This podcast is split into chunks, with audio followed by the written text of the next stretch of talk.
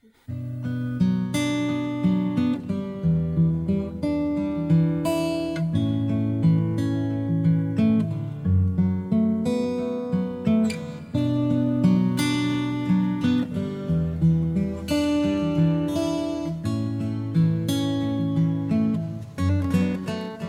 and welcome.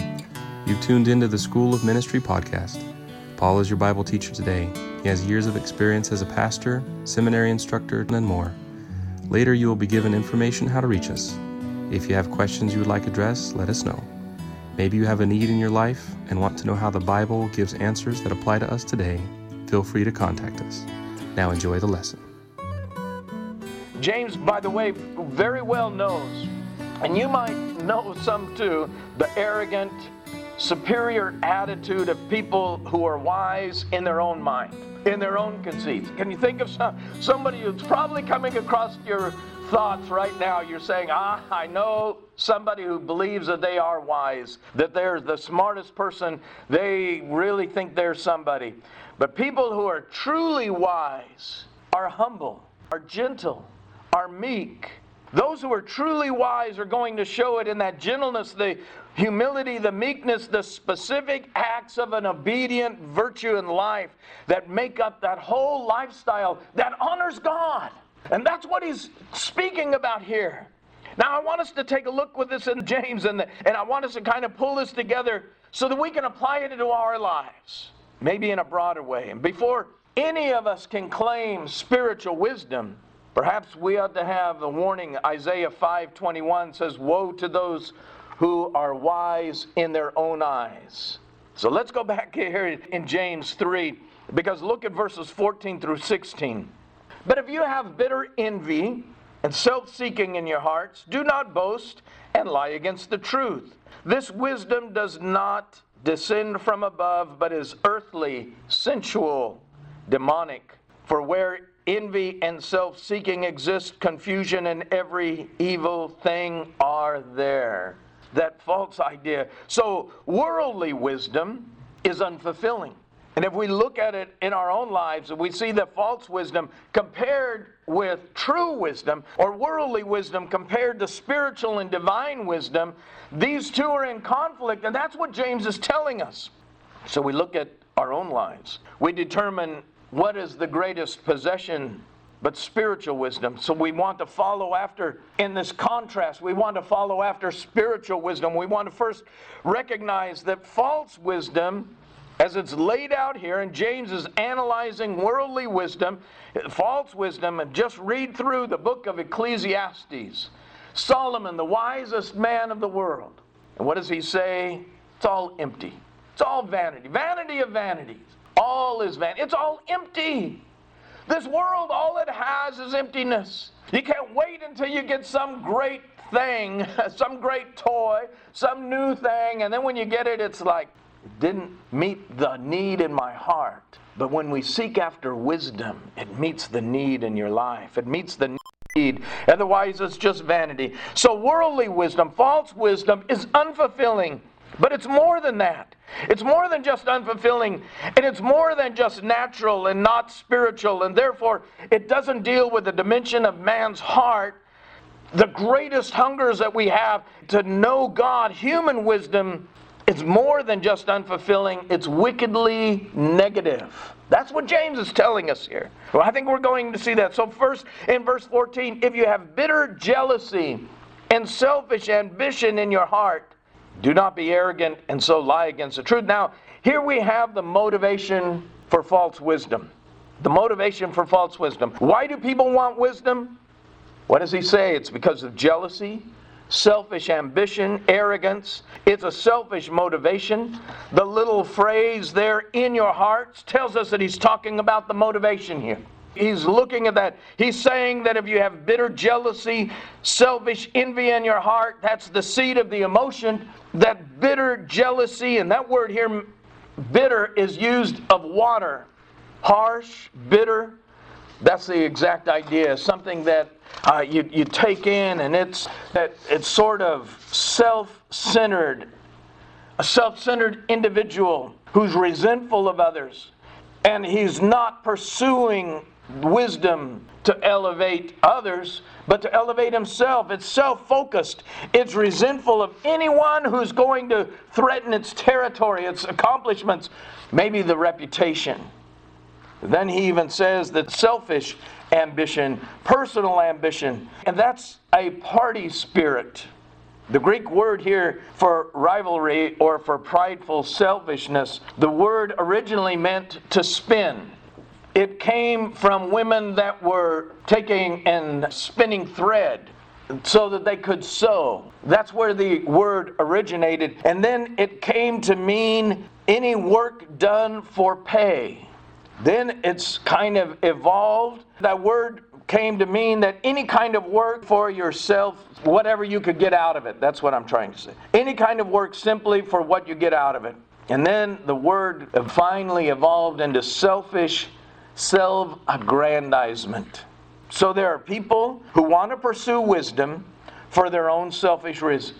Out of bitterness, bitter jealousy, they want to ascend above someone else, or maybe it's just plain arrogance, but it's not of God. It's selfish. It's self centered. It's ego fulfilling. And it is the personal gratification at any cost. It lacks selflessness. It lacks meekness. It lacks the gentleness that we talked about in verse 13.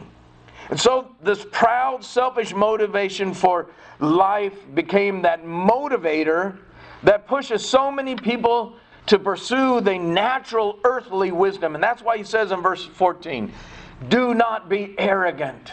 The idea here is because you've attained natural wisdom, because you have attained a certain amount of worldly wisdom, don't become arrogant. You have nothing to be arrogant about. You can't gloat over others as if you were somehow superior. Then he adds, and so lie against the truth. The matter of fact is, while you can arrogantly claim to possess wisdom, you're lying because you don't have true wisdom. If you have this kind of wisdom, and I think about this so often, and when I look at our world, our world that is literally maniacal, and its belief that education is the answer to everything in the prison system. They say, oh, if we could just educate everybody, they will come out and do well. Well, there's some little bit of truth. But what I found this, when men came to know Christ, they didn't go out and reoffend. When they came to a knowledge of Jesus Christ, it wasn't the liberal education that they got, it was the understanding of now I'm going to live for Christ, and their lives are changed. So that's why he says, don't lie against the truth. The matter of fact, that we can say that we have wisdom, but it's not. And if we think that people can become sufficiently educated and that all they need to do is have a better education and then our world is going to be fine, watch out. You hear people all the time say, well, the problem in our world is people just aren't educated enough. They just don't have enough worldly wisdom. The former president of Yale University, Alfred Griswold, said, the source of better ideas is wisdom, and the surest path to wisdom is a liberal education. Well, that's the illusion of our society.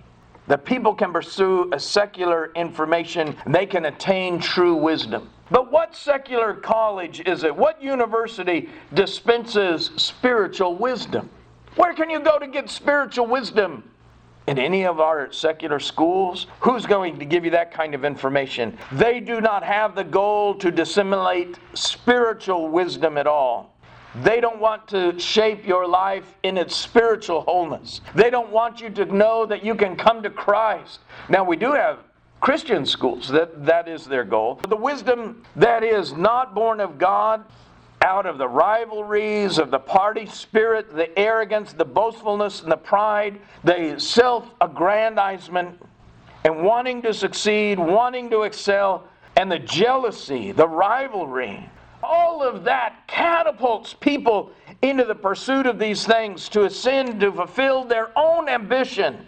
And when they get there, in their own eyes, they think they're wise and they're arrogantly parading their wisdom. But in fact, they're lying because the truth is that they are not wise in the truest sense. They claim arrogantly to possess wisdom, but they don't they don't have God's wisdom, not true wisdom.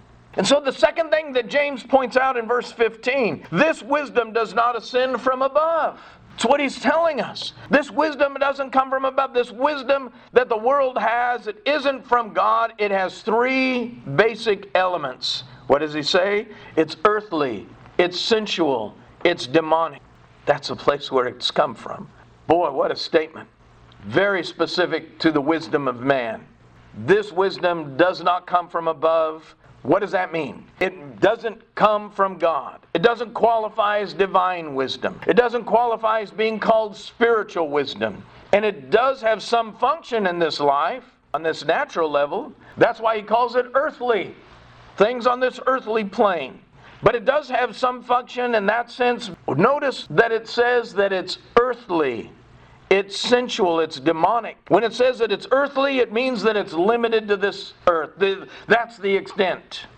Limited to time and space. Its extent is limited here. It comes from, it's limited to the fallness, to the place of the cursed ground, of this cursed earth, to the fallenness of creation, this plane.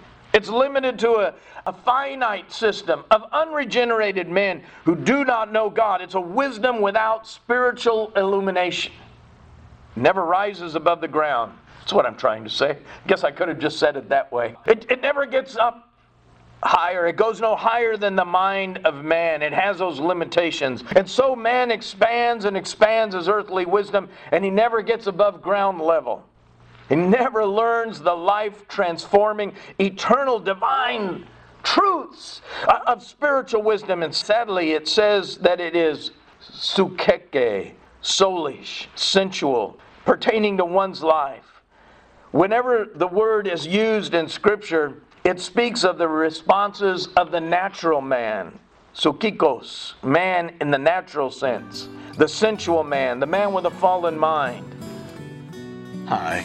Let me interrupt for just a moment and update you with some information. You can now contact us at schoolofministryresources.org or biblelandmarks.com. We also now live stream services on Landmark Stockton, all one word, .com. Or you can see us on Facebook at Landmark Missionary Baptist Church of Stockton. We look forward to hearing from you. We would love to send you information. So thank you, and back to our podcast. And so, all of human wisdom, all of sociology, human f- philosophy, psychology, all of the things that man has tried to put out as wisdom, all of the above wisdom is purely humanistic. Has a limit, has a place, but it's humanistic, never rises above the ground level again. It applies to the natural world because that's all that they can conceive, can only touch on a natural level. It can only be conceived on a natural level. It can only stimulate on that level because from man's fallen, unsanctified heart, the unredeemed spirit, the result is it's sensual, not spiritual. That's the response. So, thirdly, and it's quite interesting fascinating. It is demonic. By the way, these three things parallel the world, the flesh, and the devil. It's from the devil, it's demonic. That is an adjective that's used only here in the New Testament. James is the only place. This is the only place. So, what is he saying? Well, as to its source, it comes from demons. Demons are involved in it. It proceeds from evil spirits. And why would I say that? Well, that's what Scripture says. Because Satan is the prince of the power of the air and the ruler of this world. This system philosophically, this system sociology, and, and its religious uh, religiosity, can I say, or on a social level, the demonic, the natural, the earthbound wisdom never touches God. So it never really touches the spiritual truth. It never takes and lifts you higher where you should be. So the result of false wisdom is found in verse 16. For where envy and self seeking exist, confusion and every evil thing are there. That's what takes us back to the motivation. Now let's get back to where it all starts. There's two motivations jealousy and self ambition. That, what's that going to produce? Well, first of all, it's going to produce disorder. It's a very strong word in the Greek. It literally means disorder comes from instability. At times, it's used in the book of James. It uses it two other places. Remember where it says, An un, the double minded man is unstable in all his ways? That's the same word. He's uncontrolled in his tongue, in his confusion, in his disorder, chaos, confusion over and over again. So instead of producing harmony, instead of producing intimacy and love and unity and fellowship, the worldly wisdom brings chaos, disorder, confusion, because it never reaches and touches to the divine. What's supernatural, what's godly, what is spiritual. And he says, as a result, it comes out what? Every evil thing. That's an interesting translation because it's difficult and it's not able, we're not able to translate it word for word here. But it is from the word phaulos or phauloi, which means useless. In the Greek, Solomon says it is vanity, it's empty, it's useless, it has no, at its very best, it's worthless, at its worst, it's vile. So it's not looking at what it's going to produce in us and the aspect of just being passively and malignantly the wickedness that comes by accepting worldly wisdom. We don't even recognize that the point of human wisdom produces absolutely nothing in our lives that is of spiritual value. Now you can ask the question, and you look at the world around, and we're wiser. I believe those in the church here are wiser than those around the world. And we, in this world, consider this world says that we are now wiser than any of the former generations. We have a higher grade of technology than we've ever had. We have greater education and greater educational ladder. It's almost inconceivable. You can study anything now, it's all available. But we are as much like animals as we've ever been. It's a dangerous world. It's almost inconceivable to think that with all of the great things that this society has reached out and has done, how low we've fallen. We're a vile, wretched, and wicked as we've ever been in this world. Human wisdom never touches that sort of thing, does it? None of that. It can never be come across in our universities across the world. All of the great thoughts and great teachers that may be there does not change a man. Never. Doesn't change on the basis of that because it's purely earthly, sensual, and it's orchestrated by a demonic orchestration in this world system that Satan is ruling over. And the result is an evil thing chaos. That's human wisdom. Human wisdom. And so, what's so silly is that people boast about it. People, they don't really have a clue that they're lying against the truth. Enough of that. Let's look at true wisdom. Let's bring it down because verse 17, but the wisdom that is from above is first pure then peaceable, gentle, willing to yield, full of mercy and good fruits, without partiality and without hypocrisy.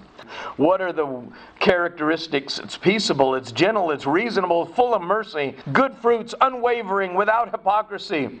I don't want to beg those words because they're very clear. Peaceable means just what it says, promotes peace, peace loving, gentle. And by the way, it's the most untranslatable word because the idea is so great, it perhaps has a greater idea that there's no way that we can quite correct it. Wisdom is a corrective. It speaks not only of a desire to step in and correct it, but it steps in and corrects in gentleness in our minds, in our hearts. It knows how to forgive. In fact, some have translated it with kindly consideration and a tenderness. So, thirdly, true wisdom is not only a peaceable and gentle spirit, but it's reasonable. It means that it's literally willing to yield, full of mercy, concerning those who suffer, concern for all those who fall. It manifests itself in giving This is the word. It's an acts of pity, compassion for those who suffer. It's like the mercy of God. Then he says it's full of good works, it's beneficial in its effect. Good fruits means good deeds. That all of those things are going to be brought out in such a way that they are producing what's good. Wisdom is the creation of God. Let me just kind of sum it up like this Wisdom is the creation of God, and that's why wisdom is personified in Proverbs 8. And the seed of fruit of, of, wisdom is righteousness. It's sown in peace. It makes peace. We become the peacemakers. Those that are wise, they're putting these things into practice. And so we see that wisdom is going to come from God. God is the only wise. When we are seeking wisdom, we're fearing God because we recognize God is the giver of wisdom. That's why in Proverbs 8, his personified wisdom, the Lord possessed me at the beginning of his way. Before his words of old, from everlasting I was established. From the beginning. I love that. As long as there's been a God, there's been wisdom. The Lord possessed me. I belong to him from the beginning, from the earliest times of the earth. When there were no depths, I was brought forth when there were no springs abounding with water, before the mountains were settled, before the hills I was brought forth, while he had not made the earth or the fields, nor the first dust of the world. When he established the heavens, I was there.